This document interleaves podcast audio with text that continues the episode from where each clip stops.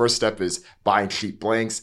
The second step is make the blanks easily recognizable. Step three, get influential people to wear your clothes. Step four, sell limited for high prices. And then step five, profit. Hey, welcome to Trapital. I'm your host, Dan Runcie. This is your place to gain insights on the business that shapes music, media, and culture. We dive deep into the companies and moguls who start the trends that shape the rest of the business world. I want to start this by sharing three quotes with you from Virgil Abloh's March 2018 interview with O32C magazine. Here's the first quote To me, luxury means value system. To a younger group of people, you could replace the word luxury with the word coveted. I covet these vintage Levi jeans because I couldn't find another pair like this. This is luxury to me. It doesn't mean that it's glossy or the finest fabrics. That doesn't matter. There's a personal luxury that I consider to be the basis of Off White. It crashes together things that distinctly relate with someone who grew up in the 90s. That's what fashion is. It's a recording system of our time. Quote 2 but I can see through a brand and see what value I place in it. One part is irony. The irony for me to carry a luxury handbag for my headphones. Brands are just tools for consumers to describe their personality. If your personality is flat, then you wear obvious things. That's the rise of merchwear. Quote 3 By the end of my career, I want streetwear to be perceived like an art movement. I often say that streetwear in its present state is like disco. It's such a jazzy thing. It's so perfectly of its time. You thought disco might have been well aged, but it aged poorly because it didn't have depth. It was missing something credible. End quote. And the fourth quote, I gotta toss another one in here. I almost don't even want to design and operate from scratch. I'm into the idea of editing. End quote. Those are four quotes that perfectly encapsulate who Virgil Abloh is, how he looked at fashion, and why his style has been so revered over the years. In this episode, we dive deep into what made Virgil approach things in this way. We talk about his upbringing, the schools that he graduated from, and how he pursued architecture and engineering. We talk about his early relationships with key tastemakers like Don C, John Monopoly, and his often discussed relationship over the years with Kanye West. We also talk about some of the big projects that Virgil worked on throughout his career like the music albums that he worked on with Kanye West, to his work on the brands he started, like Been Trill, Pyrex Vision, and Off White. And then we also talk about his groundbreaking career move as the men's director for Louis Vuitton. We also discuss some of the criticism and controversy and polarizing opinions about some of the things that Virgil Abloh did later in his career as well. This is a fascinating conversation that covered a number of areas and I'm joined by Zack O'Malley Greenburg, friend of the pod, to break it all down. So come join us as we explore the open source world of Virgil Abloh. All right, today we're here to do a deep dive episode on the legend himself, Virgil Abloh, and his influence in a few areas, not just with Off White, but also in open source fashion and how he's influenced hip hop, how he's influenced fashion, and a few other areas. And I'm joined by my guy, Zack O'Malley Greenburg. Welcome back to the pod. Great to be here as always. I think now is a good time for us to do an episode like this because we've had enough time that has passed since he passed away at the end of 2021. We've seen a lot of the aftermath with the companies he's launched and also just seen how his influence has carried on in the fashion world in music today so it's a good time to be able to do a retrospect on him yeah you know i think so much that we've talked about with Kanye and Yeezy is so wrapped up in Virgil and Off White, and it'll be really fun to kind of dig into you know, where does Kanye end and Virgil begin? You know, there's just so much uh, crisscrossing of influence there, and you know, sort of who's the mentor and who's the mentee, and um, the combination of influence that both Kanye and Virgil had on hip hop, on the culture, on each other. I think it gives it another layer that's that's super fascinating to uh, to take apart. And I feel like there's similarities that speak to the two of them as well. Like when we talked about Kanye, we talked about how he was someone that was drawing designs and dreaming up what it could be. And then when he becomes an adult, literally speaks it into existence. Virgil was the same way. He's someone that also had a parent that was a seamstress. So there was a connection with the type of work that he would end up doing. And he had the dreams of seeing what this could look like. And not everything was formulated in this exact way. He ended up studying architecture and engineering when he did end up going to school, but it eventually made its way into fashion and into this world because he just is able to find a way to connect these things. And I think one of the things that really sticks out with his journey, he graduates from college, um, University of Wisconsin Madison in 2002, but he actually skips his graduation. He ends up landing a meeting with John Monopoly, who was Kanye West's manager at the time, actually one of his co-managers. They had this group in Chicago, the Go-Getters, and John Monopoly was someone that Kanye had known since they were teenagers, back to the early 90s. And then Virgil's able to score this meeting. And in a lot of ways, this was one of those early seeds that then sets the future up for him. When you think about Virgil's background, you know, he came up as an architect, not necessarily a fashion designer. So he was able to sort of take that aesthetic, he was like building aesthetics and apply them to fashion. So sort of looking outside the box for influences and dictate how you proceed as an artist. There's so much growth and knowledge that happens from the people that are born within something and then just grow up. Of course, you have industry knowledge that others aren't going to have. And when you have others that didn't work in that space that can apply their own fresh insight and perspective to look at things in a new way, it's going to add different flavors to it. And even some of the things that have been core to Virgil's design over the years, like the diagonal lines and things like that stem back to this architectural period. And when he was getting his master's degree, he was at the Illinois Institute of Technology. He was working with a teacher there and he was using Adobe Photoshop. And the teacher was trying to push him to use Adobe Photoshop for more than just architecture. That is one of the things that I think really started to lean into him because he clearly had these connections. He saw what was there but how do you tie in this master's degree that you have in architecture with everything else that you have? He had this early brand that he was building at the time called Fort Home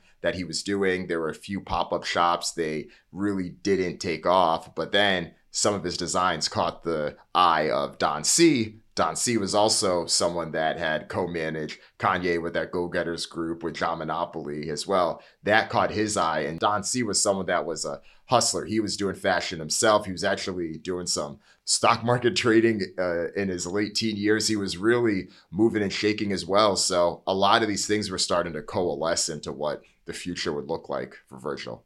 In your mind, what was sort of the the big break moment for Virgil? Was it that meeting or something that happened subsequently? I do think that the meeting was an initial seed, but I think the big break was him actually meeting and working directly with Kanye West. I think that's what set things forward because they meet in the mid 2000s, but that first big real project that Virgil ends up doing is working on the glow in the dark tour and specifically the merchandise that they had at that tour. I went to that tour May 2008. They had stopped by in Hartford, Connecticut, and everyone I saw had the stunner shades on and it was definitely one of the more iconic moments that I can remember from a piece of merchandise feeling like it had its own aesthetic. It felt the same way that the sunglasses from the Men in Black movie felt in terms of, yes, this is something that I'll always associate with this moment. But even more distinctive in a way. Um, and then again, also maybe easier to copy. And I went off to um, to cover Lollapalooza, and and Kanye brought the Glow in the Dark tour through to there and, and put on this incredible show. But uh, yeah, I remember before I left, I was walking through Union Square, and you know, people were selling the shades for like five bucks, and you know, everybody had them in Lollapalooza, and, and it was this whole thing. But um, but you know, also talk about Glow in the Dark. I mean, um, so much of of that tour's aesthetic, and and just even you know the name Glow in the Dark, it, it goes through the rest of um, Kanye's you know design work when you think about uh, the 350s the Yeezy 350s the glow in the darks are probably the most iconic version of, of that shoe right? I mean um, that's the one that that you know i've always wanted the most and uh, and I, I, eventually got a pair of them it, it all kind of traces back to you know to the things that he worked on with virgil um, you know back in that era this is also the time when they start getting more and more interested in what's happening in Europe. We knew from the episodes we've done about Kanye and his various businesses, he's always wanted to get involved in that scene. And so did Virgil. Kanye does introduce Virgil to a fashion designer, Kim Jones, who then helps him learn about the industry in London. And then the two of them end up landing internships at Fendi. This is something that they've both reflected on, but this Virgil Kanye relationship, although they had worked together on Glow in the Dark, I think at least in the public eye, really starts to kick off at this moment. Yeah, and I really wonder if that was sort of the genesis of luxury rap, you know, the the subgenre which I think was defined by Watch the Throne, which happened a couple of years later. Um, again, you know, Virgil was the art director for that project. He brought in Givenchy. It was like one of the last great uh, CD packages. And I mean, it really wasn't like anything you'd ever seen before, forget in hip hop, but just in music. And it really matched the message, I think, pretty well. It was a moment where hip hop went from talking about aspirational brands and coming up with the artist and, and kind of rejoicing in success to like, I'm going to start talking about things that you've never even heard of. Like, I'm so advanced from a you know, taste perspective and an art and design perspective, Kanye kind of lording over everyone, you know, how, how successful he and how great his taste was now, you know, and um, I think Virgil, although they shared some aesthetics, and and you know influence each other so heavily it always felt like virgil was more interested in making that kind of design more accessible and i think kanye was was so focused on you know elevating his stature that was important to him maybe he was just insecure but he like really wanted to be seen as as this sort of exclusive unattainable something or other whereas Virgil maybe wanted to make it more accessible. And that moment of luxury rap is so fascinating to look back on because the two of them being in Europe, they're trying to make it. You have that iconic photo of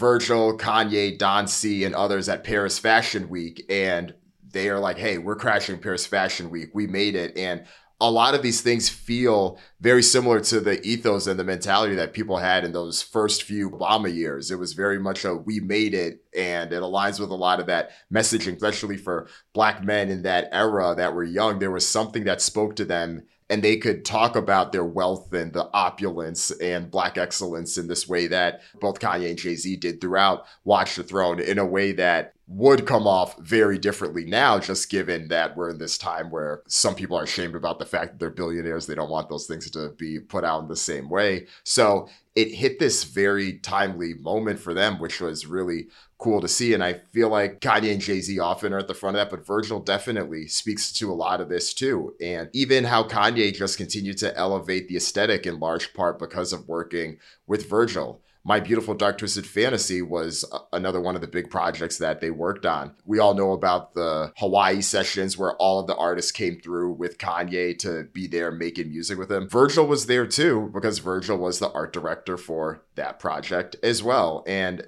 that was also one of the iconic projects as well. And right before we're taping, you were showing me the inserts that you have from one of the big posters. I think you have the ballerina one. It's just a whole different ballgame from you know from what was going on with album artwork um, previously, and you know you got to think, of course, Kanye was willing to take those kinds of risks, but also Virgil was there to to execute it for him. And this really was his guy at this point, even dating back to 2009 after the Taylor Swift VMA incident when Kanye went on his exile to Japan, Virgil was right there with him too. So we've been able to see them continue to grow and develop this relationship. It's really fascinating to look at because I think with from the Virgil perspective, by the early 2010s heading into the mid 2010s, things are in full gear at this point because he's getting name dropped on Watch the Throne. That package itself that you own was nominated for Best Recorded Package at the Grammys, just considering how iconic the gold foil tin was. And then Virgil's also now experimenting more and more with his own fashion designs. And this is where we really start to see more of that Virgil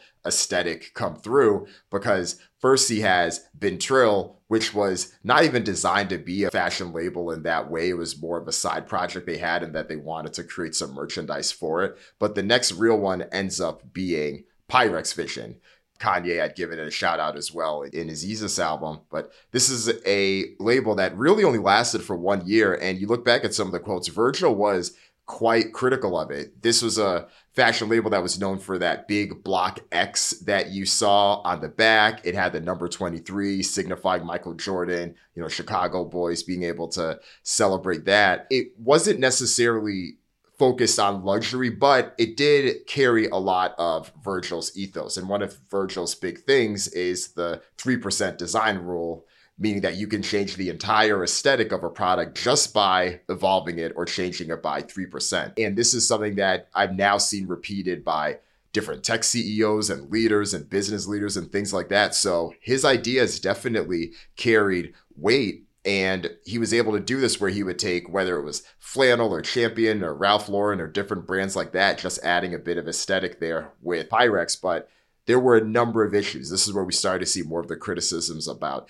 plagiarism. The company Pyrex itself, the dishware, a cookware company, sued Virgil for using the name, and the company ended up stopping. But this was the early iteration that then stayed with Virgil as a learning point to be like, okay, what can I learn and adopt from Pyrex Vision for my next thing?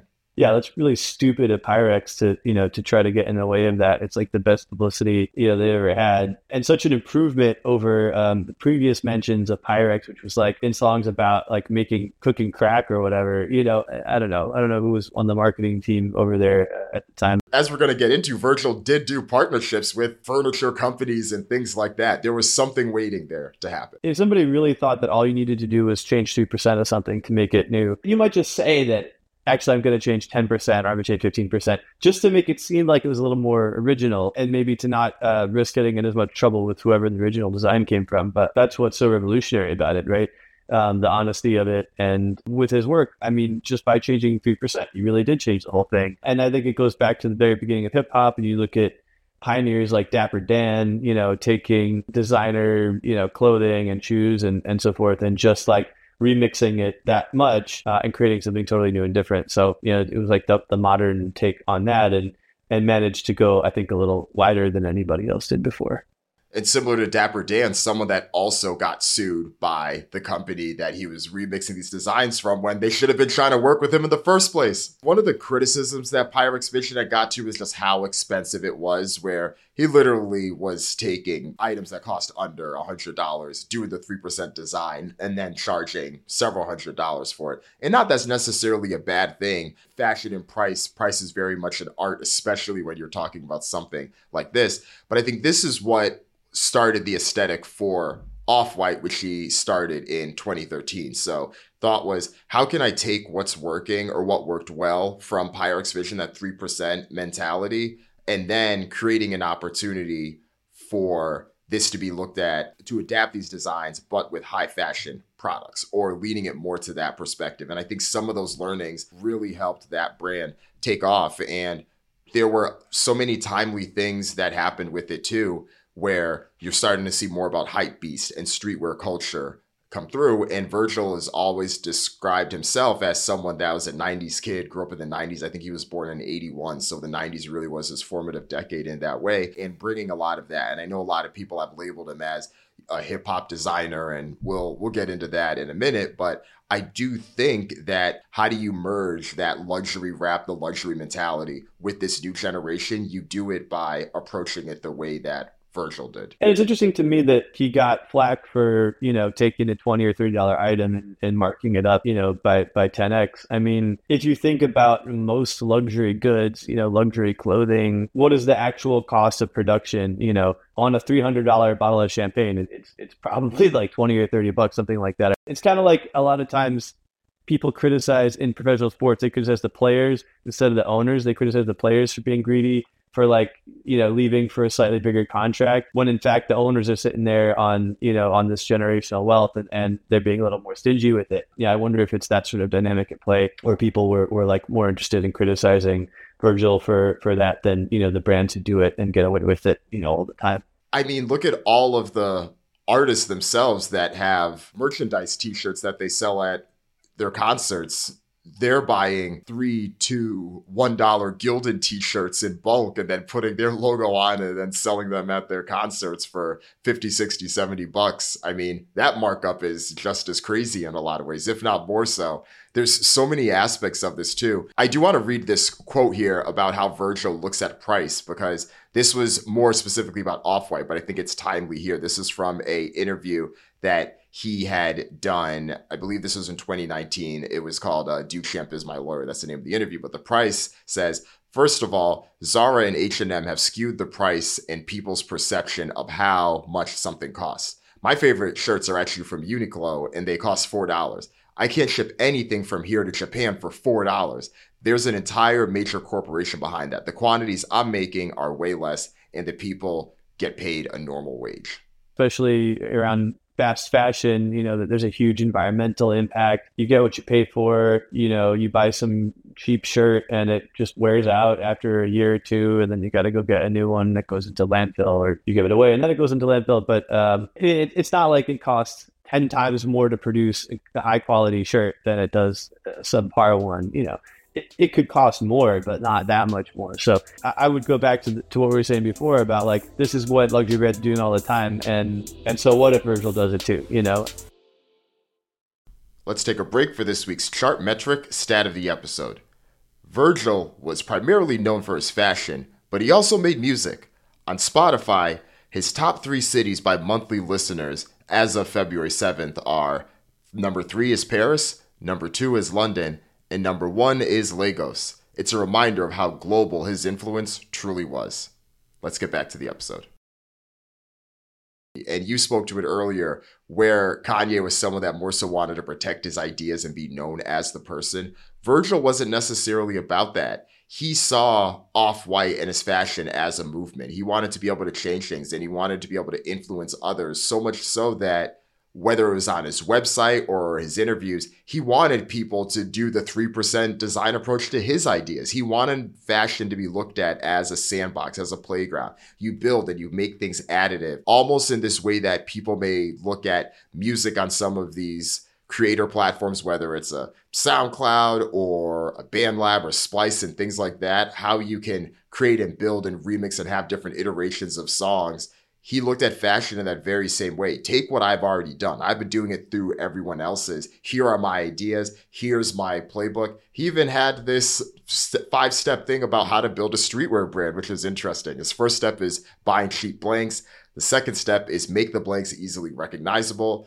Step three, get influential people to wear your clothes. Step four, sell limited for high prices. And then step five, profit. He wanted to be able to share this and have people build on top of it. And it's something that's so interesting because this is a world as well, which is so known for trying to be protective of ideas and approaching things almost in the same way that Kanye has. But Virgil was still able to be quite successful even though he approached it so differently. He approached it the way that someone would have like a GitHub page or something that's open source or something like that. Well, and it's interesting again talking about, you know, uh, the relationship with Kanye. I mean, how much of Kanye's aesthetic was borrowed from Virgil or vice versa? You know, for Virgil, it would have been fine with it. Um, you know, whatever amount people thought that there was sort of this creative diffusion. But I think Kanye, like in some ways, tried to distance himself or like maybe not, maybe he tried to understate the creative influence they had on each other. Because I remember when I was doing my cover story on Kanye Forbes, uh, like four years ago,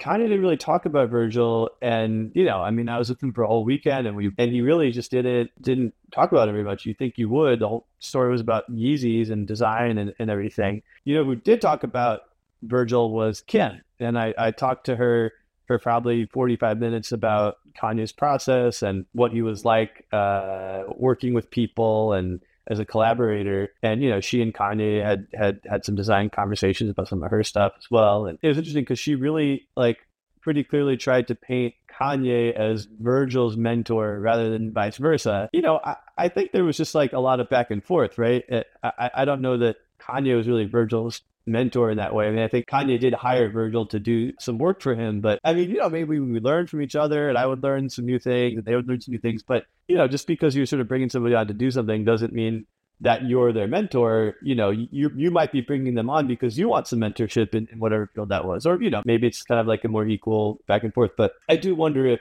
if Kanye's insecurities about being taken seriously in the fashion world led him to sort of like understate his connections and, and that sort of creative diffusion, you know, between himself and Virgil. The way that Kanye collaborates, he does want the best people around him, even people that are better at things than he is himself with the people that he has that'll come to his sessions, whether it's in Hawaii or wherever, to work on his albums, or the amount of times that Virgil has done artwork for particular areas. But it's this weird dynamic where, yes, Virgil, you Kanye did help bring you into the fold and he did name you creative director of Donda, you're creative director for so many of these albums. But that doesn't necessarily mean that you are the one that is in the same way that you said. It's almost like a startup founder. The most successful ones invite the people that are more successful than them in particular areas that can help coach them in a lot of ways. And yes, there's something about the founder being able to have that type of grit, but any of the ones that have like truly went from zero to IPO have people on their team that are better than them at things. You can't get to that level if you're not humble enough to surround yourself with people who are better than you. You know, I guess I wonder to some extent was Kanye jealous when Virgil was appointed uh, to run Louis Vuitton's menswear division, this great trailblazing appointment. Kanye, who called himself the Louis Vuitton Don, would he have liked to have that post? Did he feel like he wasn't taken seriously as a designer because people thought of him as a musician? And, you know, we know he didn't like to be pigeonholed as a musician. He didn't like to be pigeonholed at all, right? When he was a producer, he didn't like to be pigeonhole as a producer. He wanted to, you know, be a rapper also when they finally made it as a rapper and, and so on and so on. So like Kanye also had these conflicting feelings. Like he wanted to be a billionaire. He wanted to make mass market stuff. Also, he wanted to like have this exclusivity. Uh, he wanted the luxury rap. You know, you, you kind of can't have that all at once. You know, I don't, I, I don't know that you could like run Yeezy and be the Louis Vuitton menswear director. And what we know now about Kanye, maybe you know they they had some idea of what they might be getting into. You know, Kanye was also in like a pretty wild place, and this is right after the tour where he's like doing all these rants and stuff. And um, and Virgil had had kind of been very consistently making these great designs and not making news for the wrong reasons. So because Virgil at this point was really gliding and things were working out so well for him. He had the woman's line from Off White that had done very well, and he was starting to have other different types of collaborations. He had the partnership with IKEA for some of their furniture. He also worked with Nike directly on the Nike 10, and that's where we saw more of those air quotations. He worked with Serena Williams on her US Open outfit from 2018. And he had the iconic, I feel like Pablo merch from uh, Kanye's Life of Pablo tour as well. We didn't even talk about Yeezus and that album and the set pieces for that tour, which felt like a musical in a lot of ways, just with how Kanye did it. So the influence was there. And again, speaking about some of the humility Kanye may not have liked, the media is making it seem like this person is the thing that's responsible for the genius. And if the person has a bit, the ego doesn't necessarily want to accept that, then they may want to push the person aside. So it was tough to see, but then you clearly have Virgil just continuing to ascend where he now has his job as the men's director. He's the first black man to be able to have that role. And he's still someone that was in his 30s at the time. So it was just really impressive. Everyone is eager to see what's happening. You're just seeing more and more happen with high fashion, with artists especially where those are artists in hip hop or R&B or black artists that are doing their thing this is around the same time that Rihanna and Fenty start blowing up and having their success we're seeing more of the collaborations with Jay-Z and Beyonce and others with high fashion brands this is also I think around the same time that Jay Z and Beyonce had their Everything Is Love album and they filmed that Ape Shit music video in the Louvre. So high fashion is here, and Virgil had a front row seat to so much of this. You know, just to see after his death that Pharrell was the one who replaced Virgil, I think just, you know, underscores what a larger than life icon he was. And, you know, I remember when he passed away, I wrote this piece on Substack saying that, that really more than a designer, he was a rock star, you know. And in fact, we haven't really talked about this, but he was also a DJ and he came up and he, you know, he played some like legit sets at legit places. He had this sort of rock star energy to him and, and was able to sort of transcend fashion. And, you know, I think uh, that, that served him really well over time. And this is probably a good time to talk about just where Virgil was from a business perspective because Off White was doing pretty well. We talked about how this was the rise and the growth of street culture in a lot of ways, but the ownership structure for the company was interesting. So at the time, most of the company was owned by New Guard Group. That was the exclusive licensor of Off White. That was the place where you could buy and sell a lot of the Off White products, but there were other stores that they had it in too. But Virgil owned the trademark itself for Off White until 2021. A few months before his death, he has that deal where he announces the official partnership with Louis Vuitton, where Louis Vuitton ends up buying the 60% stake in the trademark. And a lot of the discussion at the time was Bernard Arnault's son, his name is Alexander. He was the one that was really trying to push things and saw all these connections with how influential all these hip hop artists are. So this is around the same time that we see the Dior deal and some of the others that happened with major hip hop artists. And even though Virgil was not a hip hop artist, he was part of this broader collective that just saw the streetwear influence and how do we get more of that into these 100 plus year old companies. So the influence is there. But there's also an interesting thing that happens because in 2019, that New Guard group ends up being bought by Farfetch. Farfetch is this company that has the vision of replacing and being the place to do online high fashion almost in the same way that Quibi had came out and Quibi was like we're going to revolutionize how people digitally stream video content.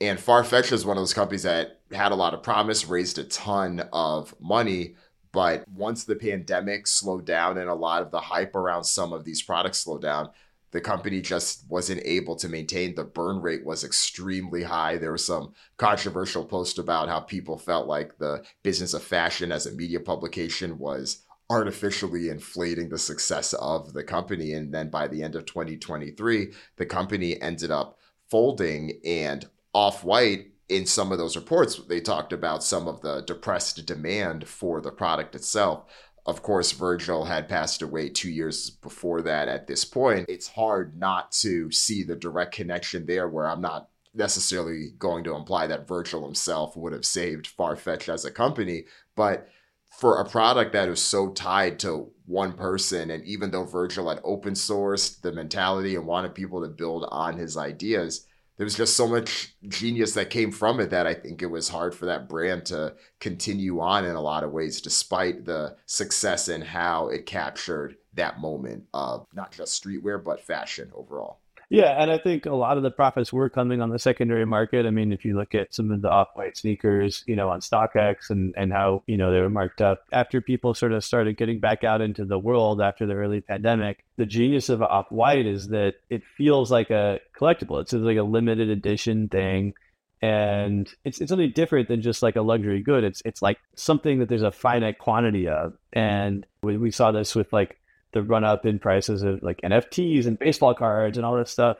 Uh, people are sitting around, you know, not really going out. They had some extra expendable income, and, and, all this stuff got pumped up, and then it kind of fell back a bit. But uh, I think that coupled with you know they're not being Virgil around anymore to come up with with these new ideas, um, you know, I think that's really tough. A good time to talk as well about some of the controversy and some of the PR challenges that surrounded Virgil, especially in the later years of his life, because we talked about how that luxury rap era was so prescient and so timely in a lot of ways. But by the end of the 2010s, you have we have a different president in, in in the White House. There's a different culture and tenor in America, but in the world overall, and people were much more critical about things than would have reached the surface in the same way when Virgil was really coming up. And we started to see that in a few ways. I'll bring up the first one. So in 2019, Off White had had a staff party. There was over 100 people at the party. It was in Milan at their offices. And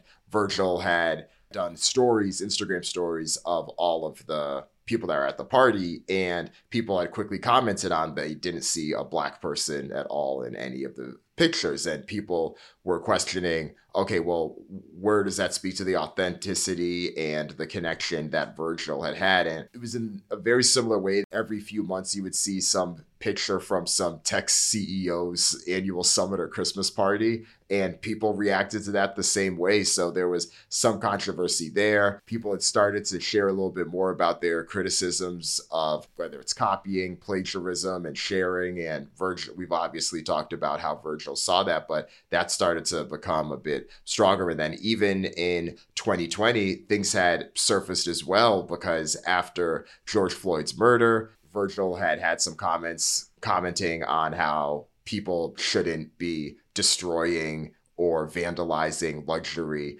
stores, and people were quite critical of Virgil. Because of that, he later apologized for the comments. But then Virgil had also donated $50 to the bail fund at the time and had posted an Instagram story about it. So that was something that got a considerable amount of backlash because people saw Virgil as someone that was quite rich. And for him to not just do a $50 donation while post it didn't feel like it sat right with people either.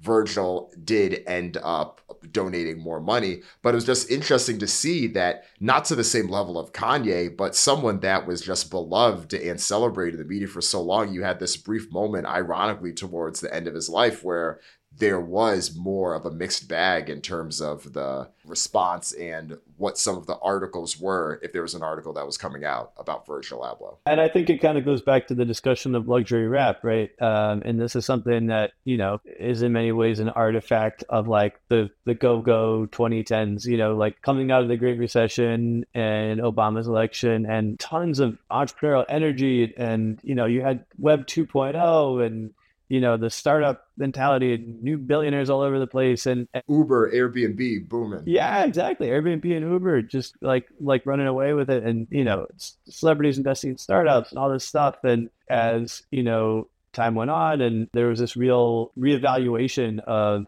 wealth in our society and like should there even be billionaires you know? And and i remember seeing it just like you know i, I think there was kind of like a societal sea change and it just it, it was no longer quite so cool to be super rich. I think it's really hard though when you're somebody like virgil it doesn't really convert to like a, a mass market thing you know? There's not a store brand off white. I mean that, that's sort of like the antithesis. The, the whole point is you take the store brand and then change it and make it um, rare. You make it collectible. So I think there's certainly a way to have that design aesthetic and that business plan and still, you know, kind of like approach the societal aspect of it a little differently. The 2010s were a pretty interesting time and perfect for the rise of Virgil and something like Off White. I still do think the, the brand is going to stay, you know, really relevant over time. I mean, I got a couple of pairs of uh, Off White Jordan. We actually started to hear some criticism about even some of the designs of things too, not the sneakers, but do you remember that Pop Smoke album cover that it came out and it felt like it still kept some of the ethos of the of some of the artwork that he's had before but people thought that it looked like a copy and paste job. So it, they eventually ended up taking it down but it was so interesting to see that and it's like oh wow here we are like virgil's really in it but i do think that as you talked about before, and as we know, after someone passes away, the tenor of the conversation around them definitely does change, especially given the nature of it. This is someone that passed away from a very rare form of cancer and something that he likely was living with and wasn't telling people. And smartly for him, we've just seen so many tragic issues of celebrity health discussions being so mismanaged if you just let the tabloids and the websites that are pretty much run like tabloids live off of it. So credit to him and his family for how they manage it, but still it's been interesting to see. I mean, I do agree with you. I think the legacy and the success and the impact will live on. And I think it's probably good to keep in mind how Virgil himself thought about the success. Again, he wasn't necessarily driven by the profit and the money in that way. He was driven more so by the ideas and the democratization of that. And even if the climate has changed a bit, I still do think that that idea of having people build on top of what you're doing is something that makes so much sense and will live on. So it'll be interesting to see the next person. And I'm sure that there will be someone from Gen Z or Gen Alpha that is able to capture their culture and their age demographic in the same way. But I assume that a lot of that same ethos, at least from what we see now, will likely evolve, but evolve for what the 2020s and on look like. It'll also be from the culture. It'll be from music, hip hop specifically. Every generation, you know, somebody else is going to rise. So. Well, anything else on Virgil or Off White before we close things out? I, I do think it's interesting to contemplate um, where would he have gone with it if you know if he'd been alive today. And one option that would be available to him probably would be to do some kind of mass market thing, right? Maybe to fill the void at Adidas that was left by Kanye. Uh, would they have brought him on to try to do something? Unlike Kanye, someone that I think wanted to do it all, he was able to kind of have his corner and have it work. And despite the criticism, despite things, there will always be a demand for people wanting to buy exclusive items that not everyone else can have in that same way. And that's something that I think will continue to live on. You know, lived on before Virgil, will live on after, but it'll be hard to look at things differently just given his influence. So I hope that in the future as well, people will keep in mind just the broader influence as well. I think back to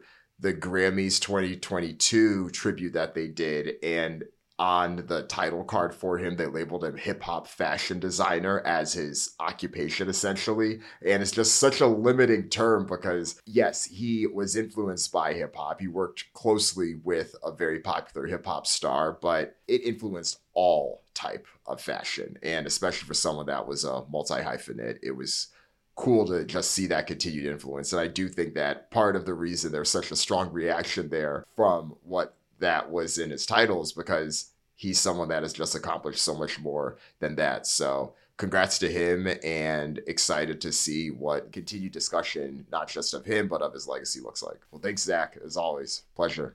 Likewise. Uh, I really uh, enjoy it every time. So thanks for having me on.